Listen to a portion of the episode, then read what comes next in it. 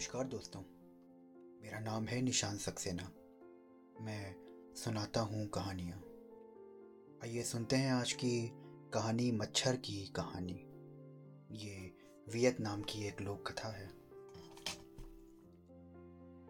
क्या तुमको पता है केवल मादा मच्छर ही काटती है? वो खून भी पीती है। बहुत पहले की बात है। वियतनाम के एक गाँव में टॉम और उसकी पत्नी नहाम रहते थे। टॉम खेती करता था और पत्नी रेशम के कीड़े पालती थी। टॉम बड़ा मेहनती था, पर नहाम ज़िंदगी के तमाम ऐशो आराम की आकांक्षी थी। एक दिन नहाम एकाएक बीमार पड़ गई। टॉम उस वक्त खेतों में काम कर रहा था। जब वो घर लौटा तो उसने पाया कि नहाम अब इस दुनिया में नहीं रही है।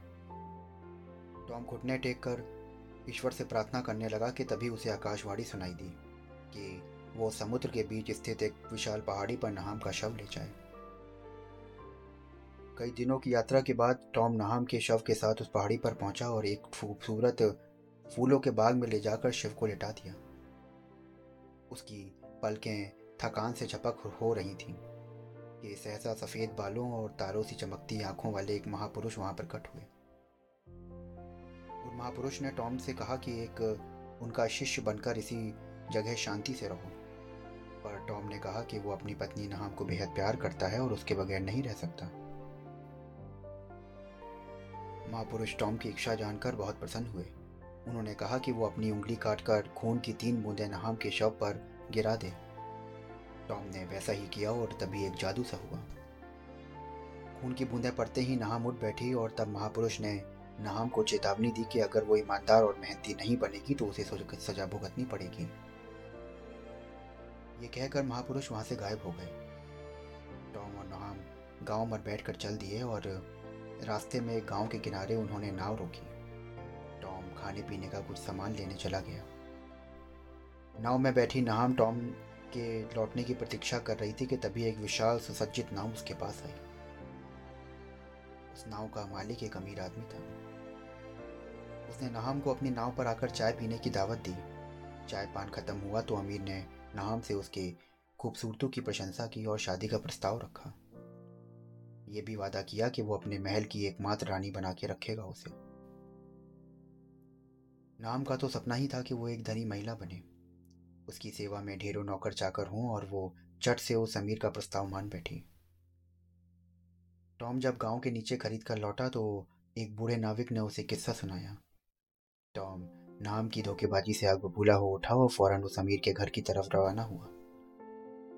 कुछ ही दिनों में वो वहाँ जा पहुँचा और उसके महल में पहुँच उसने एक नौकर से प्रार्थना की कि महल के मालिक से मिलना चाहता है।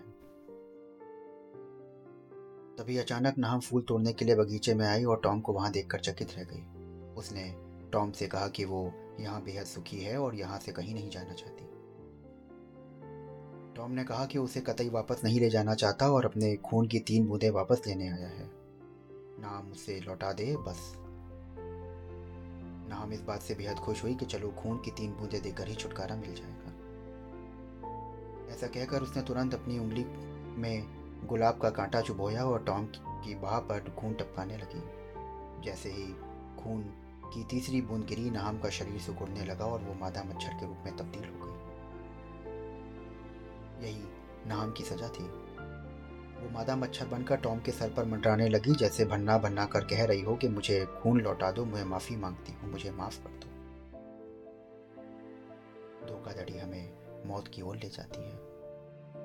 तो दोस्तों, ये थी एक वियतनाम की छोटी सी लक लोक कथा आशा करता हूँ कि आपको ये लोक कथा बहुत पसंद आई होगी। मैं लेके आ रहा हूँ कुछ दिनों के लिए लोक कथा सीरीज़ मैं जल्दी ही इसके बारे में पूरी तरह से अपडेट कर दूँगा।